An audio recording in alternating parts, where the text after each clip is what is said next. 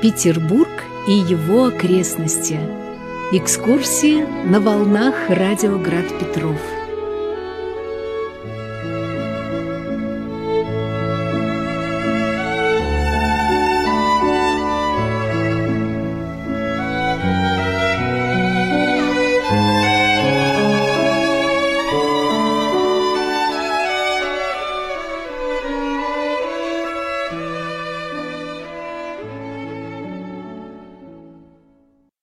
Сегодня мы предлагаем вам совершить путешествие в праздничный Петербург. О рождественских и новогодних традициях Старого Петербурга нам расскажет историк-краевед Елена Игоревна Жирихина. Рождество и Новый год. Петербургский Новый год, особенно в XVIII веке, в начале XIX, сильно отличался от того, что происходило по всей России.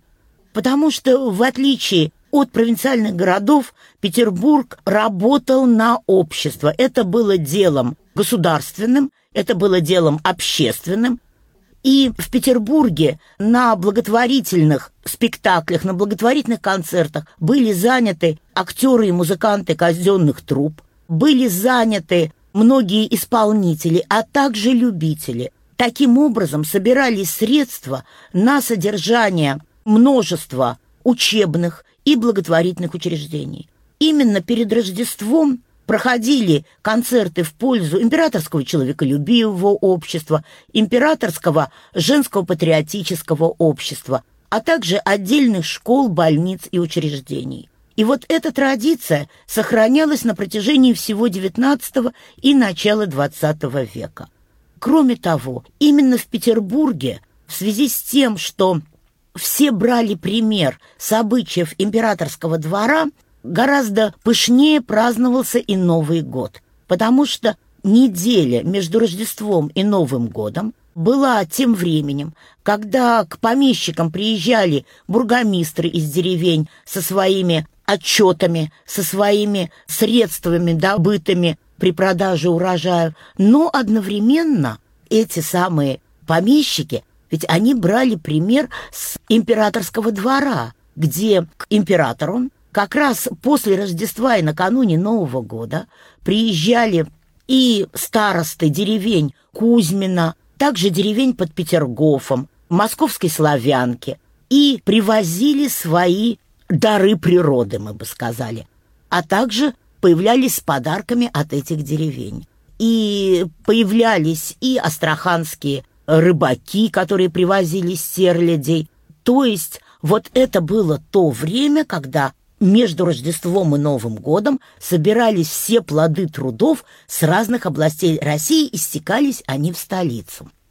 И вот это обилие разных благотворительных спектаклей и при этом приезд в Петербург провинциалов, которые смотрели на то, как готовиться к праздникам в Петербурге, и отличала эти столичные мероприятия и давала пример потом разрастанию вот этих праздников в Москве и провинции. Потому что в действительности, если до Петра I Рождество было исключительно церковным праздником, то, начиная с того времени, когда столицу перенесли в Петербург, Рождество постепенно – и в царствовании Елизаветы Петровны, которая устраивала между Рождеством и Новым годом самые веселые маскарады во дворце. И при Екатерине II и так далее начались обычаи светского празднования Рождества и Нового года. Потому что ведь э, большинство обывателей Петербурга были людьми служивыми. И для них даже само пребывание в храме в ночь Рождества было отчасти служебной необходимостью. Если в большинстве городов России обыватель с семьей шел в приходскую церковь, то в Петербурге он шел в храм своего ведомства, в Сенат, в министерство, в учебное или медицинское учреждение, где он выстаивал службу, окруженный своей семьей и в окружении своих сослуживцев и людей ему подведомственных или его подчиненных. И вот то, что это происходило при всех, и даже жители обычных кварталов Петербурга очень часто бывали прихожанами закрытых ведомственных церквей, ну, как мы знаем, что Лихачевы и Набоковы были прихожанами церкви при почтовом ведомстве, вот эти закрытые для простых прихожан, для простого люда храмы были особенно любимы такими устойчивыми, богатыми, обеспеченными семьями. И они находились там на глазах не просто окружающего мира, но на глазах определенного общества, вот это накладывало определенный отпечаток на поведение и самого домохозяина, его супруги и, конечно, его детей, которым не позволялось вести себя так свободно, как э, детям в обычном храме, где, конечно, они всегда связаны обычаями храма, но здесь это подчеркивалось еще необходимым регламентом в жизни государственного учреждения. И если мы вспомним, что очень многие даже знаменитые приходские соборы Петербурга хотя бы на время помещались в государственные учреждения. Вот, например, на протяжении 40 лет Исаакиевский собор, престол Исаакиевского собора, находился в здании Адмиралтейства и был храмом морского ведомства. И таким образом мы вспомним о том, что Пушкин накануне Рождества 1836 года исповедовался у священника Исаакиевского собора в здании Адмиралтейства. И в этот же храм на Рождество ходила его семья. И вот даже такой свободолюбивый человек, как Александр Сергеевич, оказывался в системе все равно государственных учреждений. И вот эти очень серьезные обязанности, которые накладывала церковная служба, исповедь на прихожан, они отражались потом на всей жизни общества. Тем более то, с чего я начала. Перед Рождеством в Петербурге шла целая серия благотворительных праздников. И вот эти праздники, эти базары благотворительные, которые устраивались и дворянским собранием, и городской думой, и устраивались при крупных благотворительных учреждениях, и для которых нанимались залы и в частных домах, таких как дом Юсуповых, а в начале XX века дом, например, Марии Эдуардовны Клейн-Михель. Так вот, эти базары были не только личным вкладом вот тех, кто закупал эти плоды трудов девиц из благотворительных учреждений, ну вот, например, каких-нибудь школ женского императорского патриотического общества, но и плодом трудов крестьян со всей России, потому что еще император Николай I, когда в первый раз привезли из Центральной России, мы бы сказали, изделия кустарей, и этот базар раскинулся в доме Энгельгарта и, в общем, не имел сначала большого успеха, но именно император Николай I туда пошел, купил значительное число предметов, изготовленных крестьянами и мелкими городскими ремесленниками из провинциальных городов России, и за ним пошла мода на продажу кустарных изделий. И вот эти самые кустарные изделия, которые наполняли весь Петербург, они должны были как-то расходиться. Интересно, что не средний класс, а именно высший класс показывал необходимость приобретения вот этих изделий народных промыслов, которые в России потом входили в моду. Ведь для русского костюма начала XX века были так модны кружева, ручные кружева не французского или бельгийского производства, а, напротив, то, что мы называем киришскими ныне, орловскими кружевами и, конечно, вологодскими кружевами. Но изготовляли их, кстати, мастерицы, которые часто получали образование в Петербурге. Я когда-то говорила о Мариинской школе кружевниц. И, с другой стороны, вот какой-нибудь раскрашенный деревянная матрешка. Ну, в принципе, мы его воспринимаем как нечто совершенно народное. А для человека начала XX века это была возможность скрыть ценность предмета. И вот из воспоминаний, например, князя Трубецкого мы знаем, что его тетка Апраксина на празднике дарила ему какой-нибудь такой, в общем, очень дешевенький предмет народных промыслов, в котором этот молодой офицер получал значительные суммы на поддержание своей жизни в очень дорогом гвардейском полку. Это было традиционно, потому что именно аристократия, кстати, и даже Министерство земледелия и землеустройства всячески поддерживали кустарные промыслы по всей России. И вот эти изделия ручного труда, в отличие от тех машинных произведений, которые продавались в больших магазинах, именно они и оказывались наиболее востребованными как рождественские подарки. Кроме того, среди рождественских подарков обычно бывали книги. Вот я с большой теплотой отношусь к тому, что называется рождественским рассказом, которым над его счастливым концом часто издевались в демократической прессе. Но ведь это же правильно, потому что человеку нужна надежда. И рождественские рассказы писали такие великолепные авторы, как Короленко или Куприн. Ведь у Куприна какой-нибудь рассказ «Топер» про мальчика, который был замечен, бедного мальчика, чей талант был замечен, и который, по крайней мере, получил возможность дальнейшего музыкального образования. Или рассказ «Слон», когда к больной девочке привели слона. Вот Дуров понял, что мечта больной девочки увидеть слона, и привел к ней слона. И вы понимаете, это как раз то самое осуществление детской мечты, к которому все должны стремиться накануне Рождества.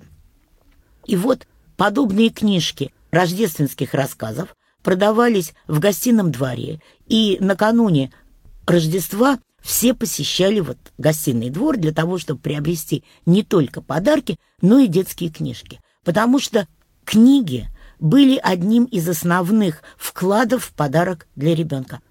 В конце концов, праздники длятся долго, не всегда у нас хорошая погода, ребенок должен иногда посидеть дома и что-нибудь почитать. Так лучше, чтобы он почитал книги со счастливым концом или прекрасные произведения детской литературы. Кроме того, в этих же книжных магазинах продавалось бесчисленное число открыток. Как раз с конца XIX века в России появляются рождественские открытки. Сначала их привозят из Польши или Германии, потом их начинают издавать и в Петербурге, но Конечно, люди со вкусом покупают не эти иногда довольно безвкусные произведения, а покупают открытки, опять же, благотворительных обществ. Общины Святой Евгении или общество великой княгини Ольги Александровны, потому что они понимают, что, во-первых, они покупают художественное произведение. Ну, для общины Святой Евгении рисовали и Александр Бенуа, и Рерих, например, а в обществе великой княгини Ольги Александровны рисовала сама великая княгиня, и что деньги, которые они потратят на эти поздравительные открытки, в конце концов пойдут на содержание больных и бедных, старых сестер милосердия, вообще на дела благотворительности. И вот сочетание в подарке рождественском благотворительного начала и желания как-то помочь ближнему, оно было характерно. Еще с самого начала, с XVIII века, в рождественский подарок для ребенка обычно входила одежда – ведь мы так привыкли одевать что-то новенькое на Новый год. А вот тогда рождественский подарок обязательно включал рубашечку или платьице для девочки, потому что сама по себе одежда была дорога. И очень часто перешивали одежду. И вот только на Рождество дарили новое. Ну, а в бедных кругах так вообще ребенок, может, новое не видел и целый год. А тут ему дарят новую рубашечку. Причем, когда это не могла сделать семья ребенка, очень часто это делали благотворители. Потому что благотворительные учреждения многих церквей Петербурга, православных или инославных, они обязательно собирали средства на подарки бедным к Рождеству. И еще городская дума для малооплачиваемых служащих создавала какие-то фонды, из которых устраивался праздник детский. Ну, конечно, самый эффектный праздник городской думы уже устраивали в начале XX века, когда полицейским бывало указано собирать детей, мы бы сказали бомжей, вот этих беспризорников на улицах столицы, возить их в баню, отмывать, одевать в чистенькое, вести в здание городской думы на елку. И там их кормили до отвалу, они получали подарок, но при этом они одевали чистенькую рубашечку. И вот эта новая одежда, которую получал ребенок на Рождество, как правило, еще одевалась им на следующий праздник, на Новый год. Вот как я понимаю, отсюда и пошла наша традиция одевать новое в Новый год, чтобы быть совершенно счастливым, совершенно свежим в начале следующего этапа пути. Что касается елочных игрушек, то даже в достаточно обеспеченных семьях они были самодельными. Очень дешевыми сначала были игрушки. Ну, разве что какая-нибудь жестяная труба вешалась на елку. А игрушки, представляющие собой человеческие фигурки, делались с головами, вылепленными из мякиша черного хлеба и раскрашенного масляной краской. Как вспоминал сын вполне обеспеченного приказчика из магазина гостиного двора, будущий журналист Лейкин. Но в дальнейшем стали привозить немецкие, так называемые нюрнбергские игрушки. Вот они положили начало целому производству, опять же у нас, отрасли производства детских и потом именно елочных игрушек.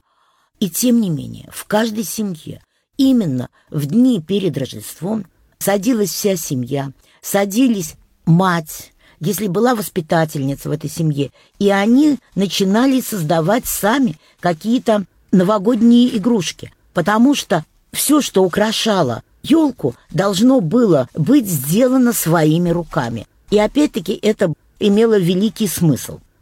И вот наша знаменитая балерина Корсавина, которая написала совершенно замечательные мемуары о своем детстве, показывающие реалистический мир средней петербургской семьи, так вот, именно Корсавина оставила чудные воспоминания о новогоднем празднике, о Рождестве и писала о том, что предвкушение рождественских праздников приносило ощущение чуда, которое вот-вот должно было случиться, а всеобщая благожелательность охватывала окружающих.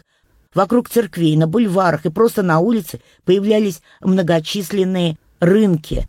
Отец привозил елку на саночках, сам привозил.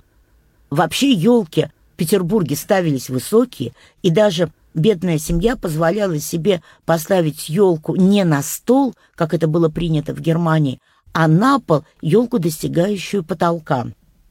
И вот на многочисленных рождественских базарах вырастал целый лес елок. Наше любопытство было возбуждено до предела. Мама приходила с какими-то пакетами и сразу же уносила их в свою комнату. Мы знали, что там подарки.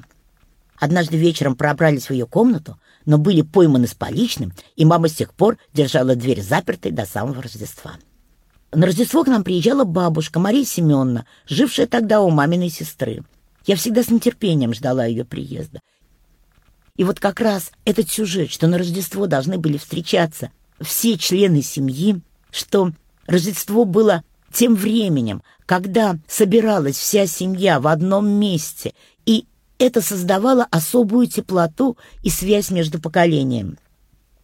Наступил сочельник, и вечером по традиции мы собирались заняться гаданием. Елку купили еще накануне, и мы с Левой ходили с отцом выбирать ее. Мы привезли ее на санках, и на следующий день стали украшать. Мама была занята на кухне, руководила приготовлением окорока и только иногда заходила в комнату. Бабушка же сидела с нами. Она читала газету и время от времени, обращаясь к отцу, которого очень любила, с комментариями. «Послушай, Платоша, мама собирается гадать на зеркале, и мы видели подготовку этого. Как только потушили лампу, и прислуга Дуняша вышла из комнаты, мы выскользнули из постели и под предводительством Нины, племянницы, на цыпочках побежали по коридору к маминой комнате. Там мы по очереди пытались заглянуть в замочную скважину, мы затаили дыхание, но, отталкивая друг друга, мы не могли сохранить полную тишину. Мама опять обнаружила нас и велела немедленно идти спать. Сама мама гадала. И маме в это Рождество привиделось что-то веселое, судя по ее описанию, нечто напоминающее карнавальное шествие. Мама заставила нас читать рождественские молитвы, которые мы должны были выучить. Я с нетерпением ждала вечера, когда к нам придут в гости дети, зажгут свечи на елке и положат под нее подарки. Я даже немножечко нервничала. Вечера не часто устраивались в нашем доме, и в то время была польщена, так как мама сказала, что мы с Левой хозяева и должны будем позаботиться, чтобы гостям было весело. Вот елка, как детский праздник, это тоже петербургский обычай. Потому что елку впервые поставила в своем дворце императрица Александра Федоровна зимой 1828 года. Только не одну елку, а семь елок, потому что у нее было пятеро детей, два мальчика и три девочки. Еще она пригласила двух племянниц, дочек великой княгини Елены Павловны, а восьмую елку она поставила для своего супруга. Вот это тоже очень приятно, потому что старались сделать сюрприз для всех членов семьи вне зависимости от возраста. И вот под эти елки положили подарки, которые были розданы пришедшим, а праздник устроили не только для этих семи детей, но и для многих членов кружка маленьких детей великих князей, которые приходили к ним по воскресеньям играть в детские игры. Им тоже раздали подарки, их тоже накормили, и с ними тоже поиграли и потанцевали вокруг елочек, но, повторяю, елочек было восемь. Тогда специально во дворце устраивались и детские развлечения. Например, в самом большом зале ставили деревянную горку, с которой можно было кататься. А в саду заливали каток. И, кстати, на коньках учились кататься именно на небольших дворовых катках, которые украшали елками. И такие катки были не только в Аничком дворце, ну, кстати, потом великие князья, которых стало уже гораздо больше в нескольких поколениях, ездили кататься на коньках в Таврический сад, а катки устраивали и в домах частных лиц, потому что это была возможность занять детей, чтобы они не бегали по улице, понятное дело. На улицу никто детей не выпускал, но в собственном дворе тоже должна была происходить часть праздника. Ну, как детей удержат за закрытыми дверьми. И вот ставили там деревянную горку, вот такую, какие сейчас стоят почти в каждом дворе, заливали каток и учились кататься на коньках. А потом император, уже Александр II, со своей дочкой, каждый год выходил на лед Невы, где расчищали каток напротив Сената, тоже украшали его елками, этот каток, и показывал всем, что вот и император со своей семьей тоже катается на коньках. Посмотрите, какой замечательный пример. После этого катки устраивались и в Юсуповом саду, и на Фонтанке у Семеновского моста, там, где ныне цирк, и катки разошлись по всему городу. Опять-таки, как часть новогоднего праздника. Кстати, посмотрите, это и сейчас тоже возрождается. И вот праздник, который должен был быть и вечерним, когда приглашали гостей в дом, и дневным, когда с детьми катались на коньках из горки, он охватывал все поколения и создавал особую близость людей в их семье. И Рождество, продолженное Новым годом, было тем удивительным временем, когда создавалась особенно теплая атмосфера в семейной жизни большинства петербуржцев. Ну, и к тому же это было и праздником. Конечно, праздником, потому что к Рождеству раздавали не только подарки, но и награды. Я начала с того, что это был праздник и в государственных учреждениях, и в государственных учреждениях именно на Рождество раздавали награды, раздавали следующие чины, ордена, и, кстати, даже денежные премии давали. Денежные премии, причем неоднократно я встречалась с тем, что их собирали в течение всего года. И вот, например, девушки, служившие при дворе, выполняя какую-нибудь внеочередную работу весной, в несколько этапов, средства, плату за них, премиальные по-нашему, получали именно к Рождеству. Точно так же к Рождеству получали назначения, титулы, уж такие, графские титулы, например, и переводы в следующий чин. Кстати, это имело иногда очень большое значение для получивших, потому что награждение орденом Святой Анны второй степени или возведение в действительные статские советники сопровождалось и возведение целого семейства во дворянство. Вы представляете, какая это была радость? Для всей семьи, а не только для ее главы, который получил этот чин или этот орден. А вот потом ездили, благодарили начальников, которые представляли тебя к награде, представлялись в этом новом ордене или с этими новыми регалиями сослуживцам. Молодежь, когда молодые люди, например, получали офицерский чин, ездила по всем родственникам, показывались. Девиц, которых привозили, девиц на выдане, обязательно возили тоже по родственникам и тоже представляли престарелым дядюшкам и тетушкам. Почему? Да потому что дальше грядут новогодние праздники, и на них можно будет получить приглашение в значительный дом, где происходит бал, на какой-нибудь блестящий праздник, и этого ожидают и молодые девицы, которые хотят вот уже выехать на свой первый бал, ожидают своего первого бала, и молодые люди. И во время этих визитов молодые люди и девицы знакомятся, молодые люди уже приглашают девиц на танец, и у девушки, которая первый раз появляется в обществе, уже заполняется бальная книжка молодых людей, с которыми она будет танцевать. То есть она не будет одинока потом. И опять-таки, вот самые веселые балы — это новогодние балы, и часто они заканчиваются очень важными решениями в судьбе молодых людей и девушек. Причем это было и в действительности. Мы знаем, что Екатерина Васильевна Сушкова, танцуя свой первый танец, никак не ожидала, что именно за этого кавалера она через восемь лет выйдет замуж. Кстати, Лев Николаевич Толстой тоже описал это событие, потому что, если вы вспомните, первый бал Наташи Ростовой и ее кузины Сонечки пришелся на Новый год, и в этот Новый год Наташа Ростова фактически познакомилась, ну, возобновила знакомство с Балконским, он зачастил к ним в дом, потом было сделано предложение, которое не состоялось. Но это уже следующая история, более грустная. А пока что бал начался тем ее первый бал, что она танцевала с первым, одним из лучших кавалеров России, лучших женихов России. И вот это ожидание дальнейшего счастья, которое наполняло каждую девушку при ее появлении на балу, или надежда, которая наполняла каждого молодого человека при праздновании Нового года, она распространялась и на всех окружающих. И еще раз повторю, Новый год — это праздник, в котором немолодые люди получали удовольствие, видя радость детей, радость молодежи, участвуя вместе с ними в праздниках и наслаждаясь их надеждами на прекрасное будущее. Ибо Новый год — это то, что должно принести всем нам радость. С рождественскими и новогодними традициями Старого Петербурга нас сегодня познакомила историк-краевед Елена Игоревна Жирихина.